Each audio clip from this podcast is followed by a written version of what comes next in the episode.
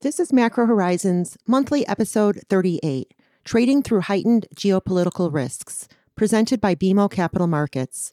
I'm your host, Margaret Kerins, here with Ian Lyngen, Ben Reitzes, Stephen Gallo, Dan Krieter, and Ben Jeffery from our FIC Macro Strategy team to bring you our debate on how the recent geopolitical developments impact our outlook for monetary policy liftoff, U.S. and Canadian rates, high quality spreads, and foreign exchange, and the main risks to these outlooks, as discussed in today's client call.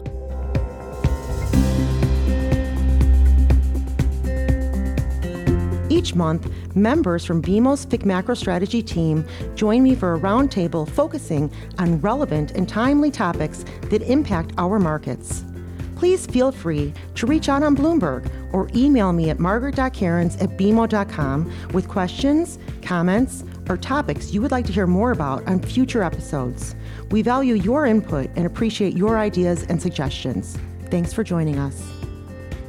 The views expressed here are those of the participants and not those of BMO Capital Markets, its affiliates, or subsidiaries.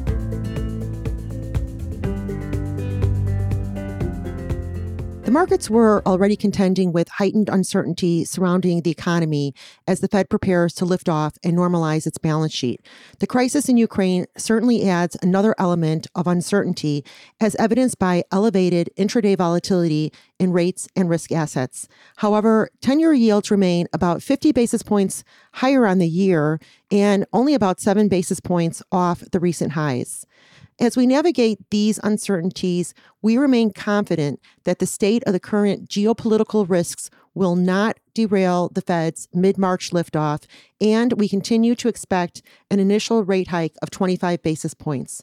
Also, in terms of the Fed's balance sheet, we continue to expect the Fed to maintain its desire to roll it down in the background and not use it as an active tool of monetary policy. Therefore, the bigger questions for us are what are the longer term implications of the current conflict on the US and global economies? Does this increase the chance of a Fed monetary policy error resulting in possibly stagflation? Much of this, of course, depends on how long the turmoil persists, its ultimate outcome, and whether the invasion of Ukraine represents a global geopolitical paradigm shift back to something resembling the Cold War.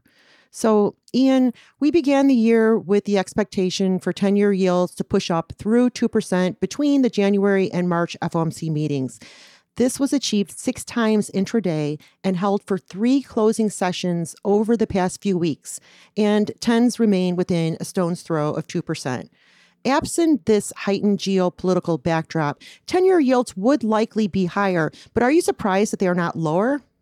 Well, Margaret, I think it has been a fascinating start to the year without question. And when we think about whether 10 year yield should be lower given the introduction of the geopolitical risks, I think it's important to look at the way in which the market has been trading the headlines over the course of the last two weeks.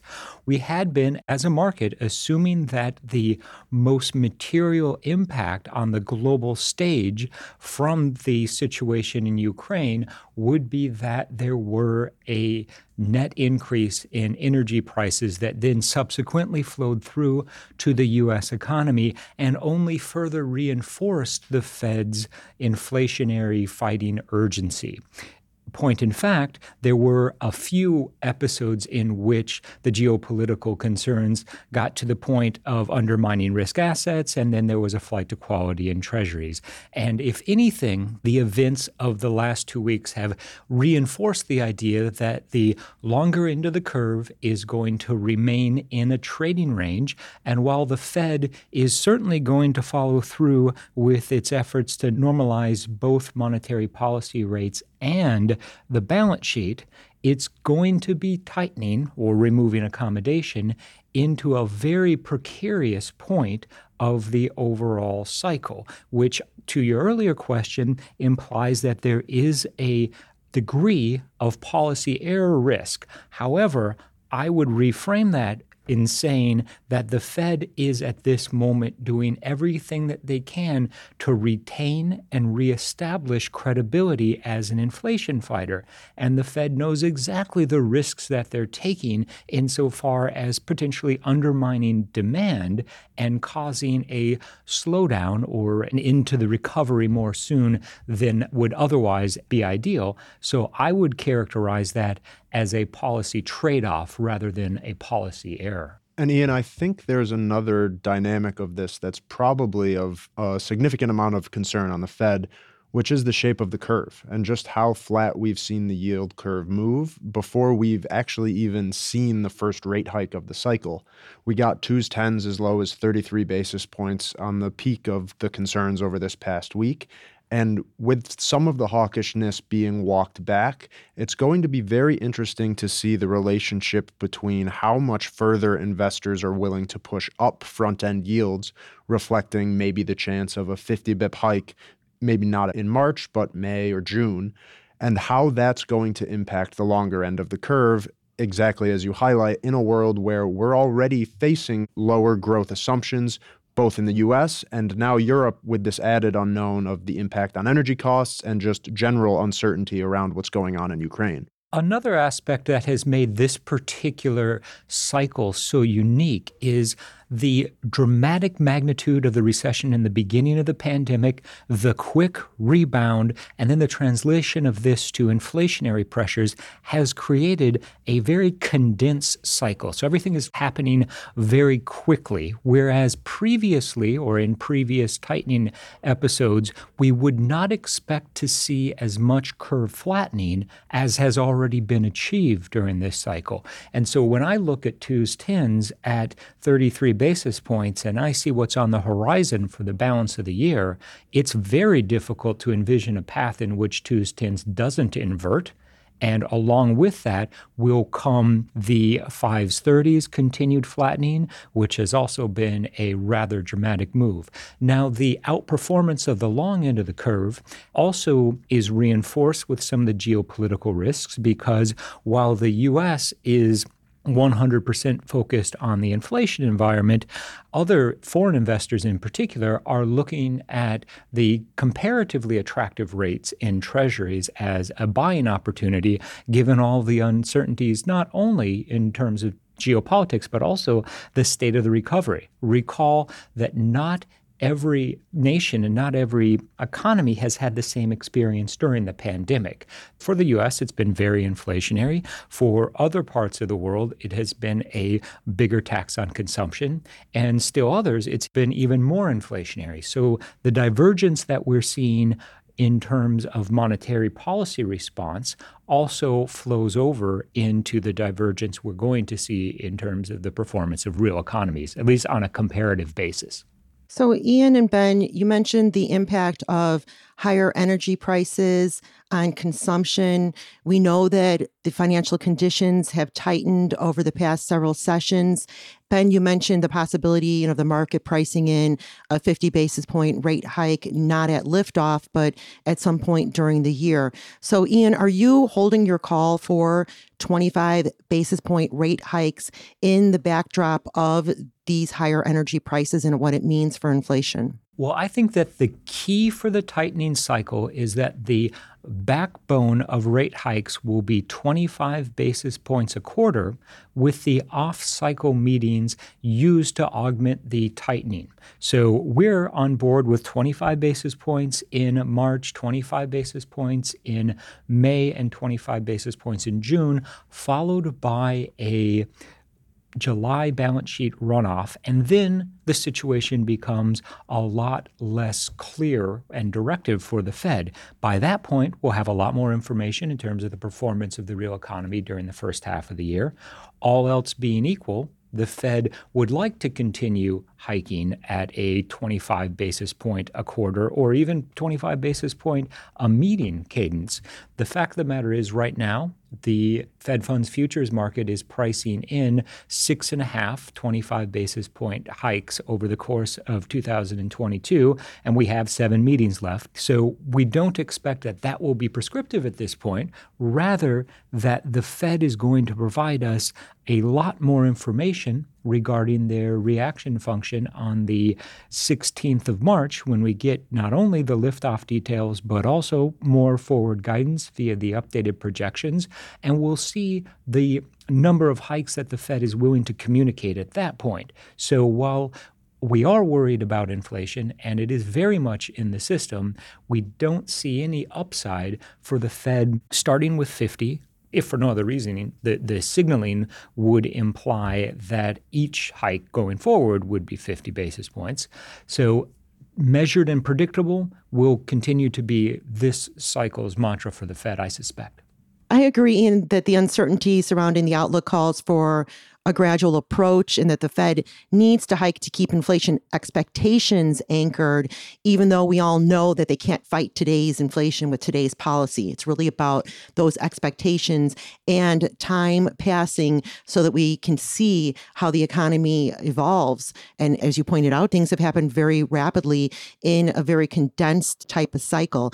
And I don't think the Fed wants to find themselves in the position of having over tightened at the same time some of the pandemic related frictions and the decline in the massive stimulus starts to take effect. Yeah, Margaret, I think your comment on the stimulus aspect of it and just the massive amount of money in the system is also something else that's playing out in the debate on the Fed. We've seen Governor Waller and James Bullard come out in favor of a 50 basis point move at some point in the first three meetings. But on the other side of that debate are those on the committee that are advocating for maybe a little bit more aggressive move on the balance sheet. And given the profile of SOMA's holdings, even excluding the $326 billion of bills that they have, just by letting the Treasury coupons that they hold that mature over the next three years run off, that gives them $2.2 trillion of ammunition to run down the balance sheet, presumably pull some of the excess capital we're seeing in the RRP facility out, and remove accommodation in a way that they're hoping at least doesn't continue to unduly flatten the curve. So while all these risks face the Fed, and we've heard from several committee members that they still want to lean more aggressively on rate hikes and forward guidance than the balance sheet, I think it's safe to assume that the balance sheet is going to play a much bigger role in this round of normalization than it did in the previous cycle. Yeah, I agree, but I think it'll be faster, but I also still think they want it to happen in the background. And I think that's one of the biggest questions that we're getting today and some of the biggest disagreements in the marketplace where there are many people who think that the Fed will sell their balance sheet in an attempt to steepen the curve, but really they don't know what the transmission of selling off of their balance sheet is to the real economy. And I suspect they'd rather take a more gradual approach. And that's actually what they've messaged. So let's shift gears a bit here. IG spreads have been widening on the back of Fed liftoff expectations. And in fact, credit spreads have already hit our target of 125 basis points. So I'd like to turn it over to Dan Krieter. Dan, how does this heightened geopolitical risk impact your outlook for credit markets? Yeah, Margaret, you're right. Coming into the year, we were targeting 125 basis points on the broad IG index. And that move was really reflective of a shift from the stimulus driven lows of 2021 to something more reflective of fair value given the path of inflation and a more hawkish Fed that you guys just finished talking about. And after we saw the IG index widen seven consecutive weeks, something that's only happened three times since the financial crisis, we'd argue that that move to fair value has probably been achieved. But now we have to factor in how geopolitical risk impacts the view on spreads. And there's really two ways that it does.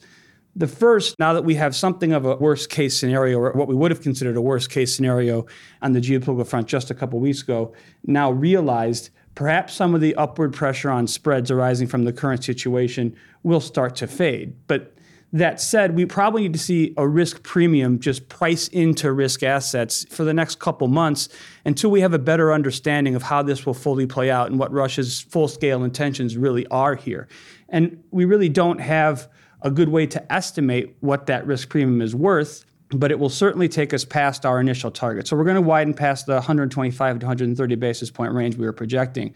But once we start to see spreads stabilize and demand start to materialize at now higher spread levels, we think we're going to enter in something of a, a range bound environment here while the market just waits for more information on the growth and inflation side that you talked about, which actually brings me to the second impact of geopolitical risk on spreads, and that is the impact of higher oil prices. Now, if we look historically, oil prices and corporate earnings actually tend to be positively correlated. And so it's unsurprising then that at periods of high oil prices, spreads tend to narrow. That may seem counterintuitive, but when you think about it, both oil prices and corporate profitability are heavily dependent on consumer demand. And when both of those things are heavy, you can see oil prices and corporate earnings move together. That implies inherently that at previous periods of high oil prices, corporations have been successful in passing along that higher input price along to consumers. That may not be true this time since we're dealing with not only a supply shock of oil given the geopolitical risk, but also potential growth concerns arising from the conflict and some of the other things you guys talked about earlier with stimulus pricing out and more restrictive Fed policy. So we're going to have to wait to see. Ultimately, the next leg in credit spreads is going to depend upon the path of inflation and how successful corporations are in passing along the higher input prices along to the consumer. And we're not going to know that for a period of months. So once we see spreads stabilize here in the near term as we expect, it's likely we're going to enter into somewhat of a range bound environment here while spreads just have to continue to wait for more inflation data. Dan, you mentioned inflation, and that's really the key for Canada. And the Bank of Canada has a meeting next week on March 2nd, and they're still very much on track to hike rates 25 basis points. I think there maybe was a little bit of concern with the market volatility that things might change a little bit for the bank, but we're still firmly in the camp that they'll go 25 basis points next week. If anything, I think the recent volatility just solidifies that position. Any talk of a potential 50 basis point rate hike, that should be pretty much off the table at this point, put to bed, at least for this meeting. Going forward, all options are open, just given the uncertainty out there and the potential for inflation to surprise on the high side, as it has consistently done in recent months. And the Russia Ukraine conflict really comes down to energy prices for Canada. And so the initial spike in energy prices that we saw on Thursday, what was worrying because it just would have meant even stronger inflation pressure and even more pressure on the Bank of Canada to be pushing rates higher. But energy prices have backed off. And so the impact should be pretty negligible. And that's what keeps the bank on track for a rate hike next week. And we think they continue to push rates higher slowly but surely, 25 basis points at a time at the next four meetings consecutively. At that point, they could pause a little bit and see the state of things. But the conflict really just highlights the uncertainty that can crop up at really any time. And it doesn't really change the near term path for policy, but it could bring down the endpoint. If the conflict persists, if it causes more global macroeconomic damage, that could make it more difficult to get to what the market currently believes is the endpoint for policy rates for Canada. Where there might be some opportunity is, is right now the market's pretty much pricing a straight line for the Bank of Canada to get to 2% pretty much 25 basis points at every meeting. But again, this week's events tell you that things don't necessarily move in a straight line, and the conflict could create a potential opportunity for the Bank of Canada to pause, maybe for a longer period of time after uh, an initial foray of rate hikes. From a curve perspective in Canada, I'm very much in line with my uh, US colleagues. The curve does look likely to continue flattening. That's going to be the case at least until the Bank of Canada backs off of their rate hike path. And again, that doesn't seem very likely near term. One thing I will note, and this is an important aspect of this crisis, the economic backdrop for Canada generally, is that historically, oil and the Canadian dollar have been very well correlated. But that really hasn't been the case lately. And you could have seen it yesterday with the Canadian dollar weaker, despite oil prices being up 10% at one point. So if we do get another leg up in oil prices, that probably won't be the same positive as it has been for Canada. It won't be the same positive for the Canadian dollar for sure. And part of that is because we just don't get the same type of investment inflow that we once did. There isn't an appetite that existed, call it 10, 15 years ago, to invest in Canadian oil sands to get fresh capital into the country to put to work in that sector.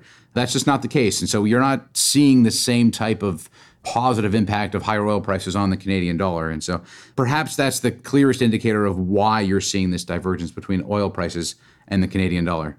Ben, that's a great point on the Canadian dollar. And maybe I can just add that not so much a structural factor like the one you were talking about, but a market factor.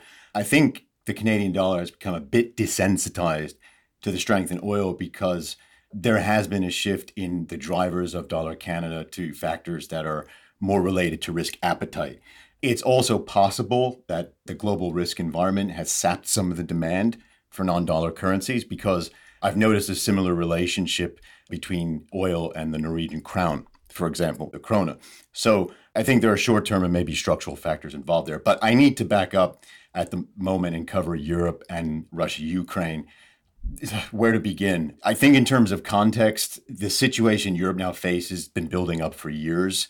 There are many important causes of why we're here. We're mostly aware of them, all of them. But I think the number one reason for Putin's stance today is bitter resentment of the way the Soviet Union was dismantled at the end of the Cold War.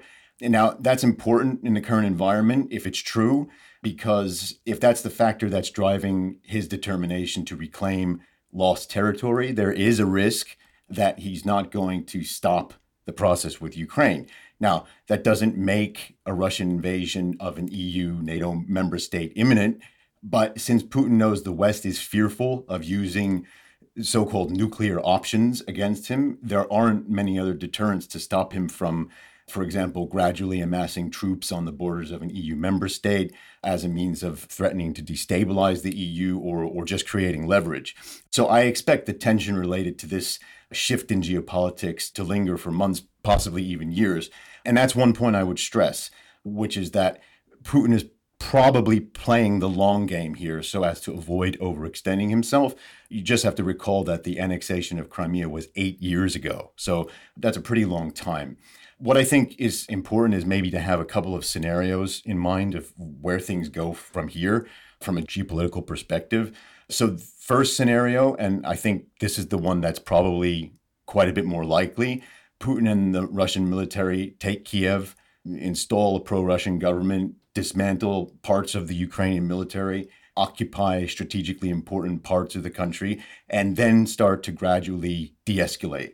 And going back to my thought about Putin playing the long game in this scenario, I think it's highly unlikely that he will completely switch off the supply of fossil fuels of natural gas to Europe. I think he'll keep his hand on the tap, so to speak, to exert leverage, but the tap will probably stay on. Again, I think that's the most likely scenario from this point forward. The second scenario is probably what you're imagining.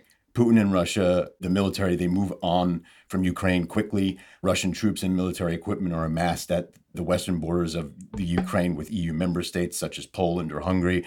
And that's where you get the risk, for example, of much more severe sanctions.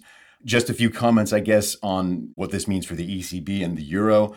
In my opinion, the Russian invasion of Ukraine, even in the absence of very severe Western sanctions as of right now, I think it's injected a fresh dose of upside inflation risk into the European backdrop, partly because importers may start to shift suppliers, and then you end up with capacity constraints and higher demand forcing up prices. For the ECB, this will have only strengthened the arguments of the more hawkish members of the governing council. Of course, there are many things that they look at when they come to their decisions or they formulate their views, but I think a lot of the more hawkish members are very worried about the potential for persistent weakness in the euro for a variety of reasons. And one thing worth considering is that in retaliation for financial attacks on Russia from the West, the Russian central bank could destabilize the euro potentially by liquidating it for selling it from its reserves. And that is something we should ponder because the euro's share of the central bank's reserves is probably around 35 or 40% and potentially higher than the US dollar share.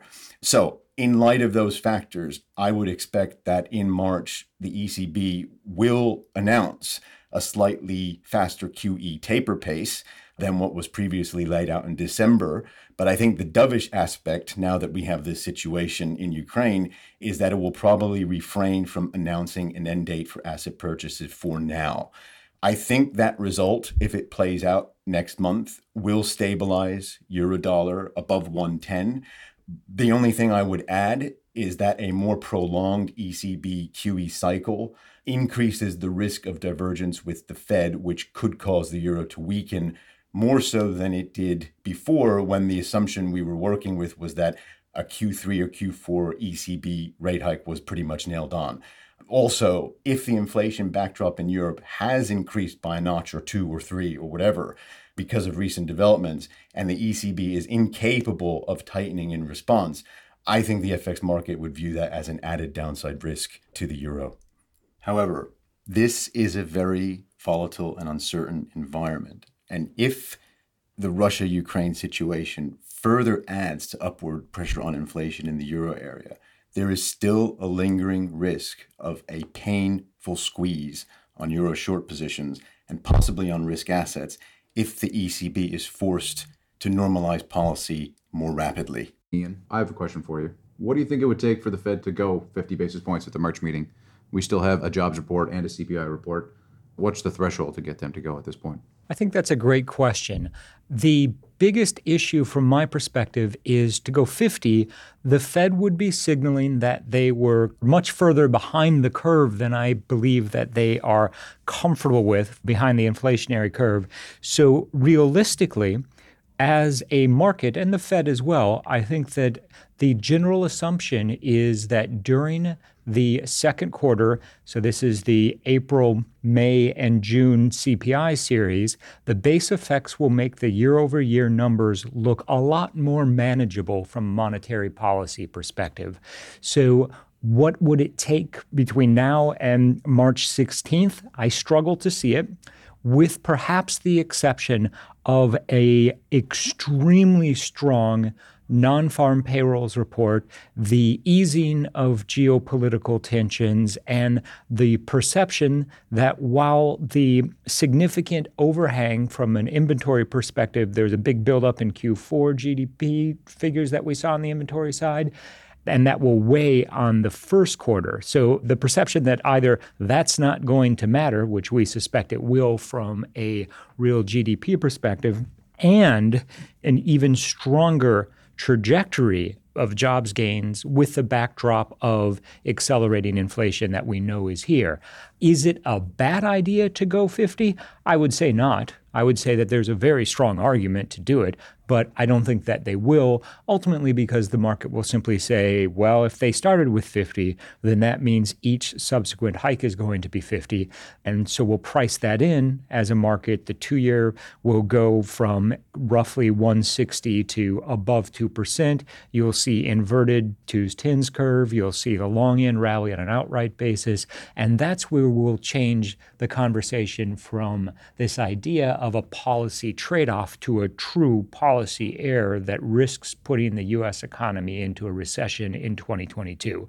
And I think to a large extent, that's why they don't want to lead with such a strong move. So, as I mentioned, this podcast is a recast of a client call that we did earlier today.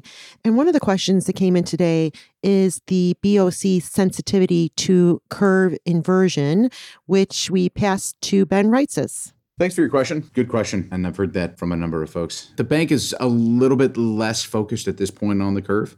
It certainly is something they think about for sure. But to some extent, I mean, the Canadian rate environment is subject to what goes on in the US. And it's difficult to see those curves moving in any opposite directions at this point. We do expect them to continue flattening. I don't know how much power the bank really has to impact the longer end of the curve at this point. Like if they were to come out and start selling their portfolio, that would likely have some effect. But if you look at the Bank of Canada's assessment of the impact of QE, they only believe that it had about on average a 10 basis point impact across the curve. So even if they were to sell outright, which they're not signaling that they're going to do at this point, but if they were to do that, if you use their analysis, the impact likely wouldn't be all that significant. So, as much as they do certainly pay attention to it as a potential leading indicator for what might come next, I don't know that there's that much they can actually do about it at this point. If you were to see the Fed become more concerned and they were to start selling and the Bank of Canada also did the same, maybe that changes things a little bit potentially at least short term. But it's challenging at this point for central banks to believe that they can impact the curve while they are pushing the front end rates notably higher with rate hikes. It's just not something that they've dealt with in the past. And I guess it's one of the challenges of the cycle. And we'll see if it's something that they do indeed have to deal with at the end of the day. Ian, maybe you can talk a little bit about your interpretation of Powell watching the curve for curve inversion and what that might mean for monetary policy.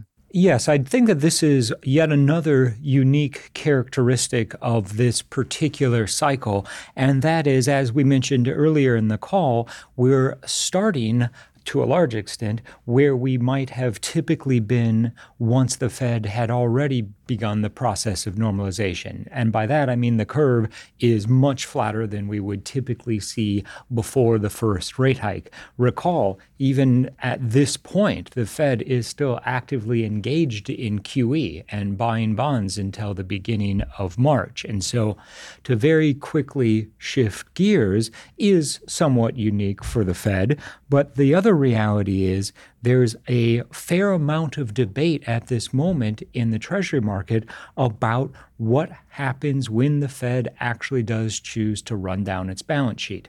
We've heard comments earlier on the call regarding the magnitude of balance sheet runoff that could be needed or could be achieved. And I think that that puts it into perspective that the possibility of outright sales this year out of SOMA is very low in the Treasury space. If we find ourselves 12 to 24 months from now, the economy is on strong footing. The Fed wants to more aggressively run down the balance sheet. There's an argument to be made that the mortgage holdings in SOMA should be the first stop for such a move. But in terms of how this all is going to be interpreted by Powell and the Fed, I do think that this cycle, the inversion of twos tens, has much different implications than it might have in previous cycles.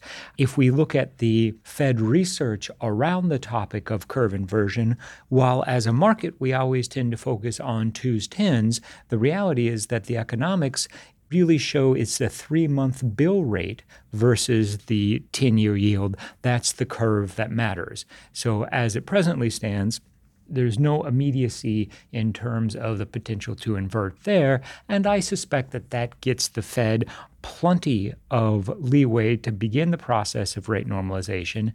And if it is able to do five or six rate hikes over the course of the next seven meetings this year, that will put the longer end of the curve in a different situation because that will also imply that the real economy has continued to perform well enough, inflation continues to be a big enough concern, and real yields will also be higher in that environment.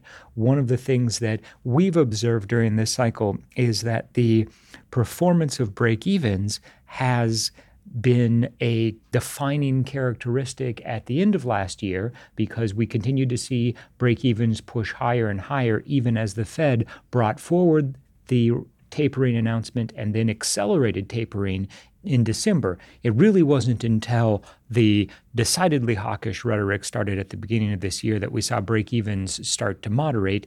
And at this moment, five year forward, break evens are below 210, which is a very good place for the Fed. So when we think about what's going to drive this next stage of the cycle, we will be looking closely at real yields and the implication of higher real rates on risk assets. And as you mentioned earlier, Margaret, the feedback loop between that and tighter financial conditions will be far more important than the shape of the yield curve during this cycle than perhaps it has been in the past. Thank you, everyone, for dialing in today and listening to the podcast.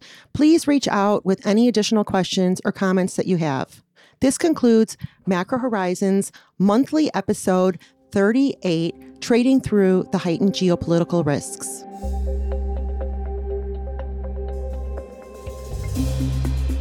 Thanks for listening to Macro Horizons.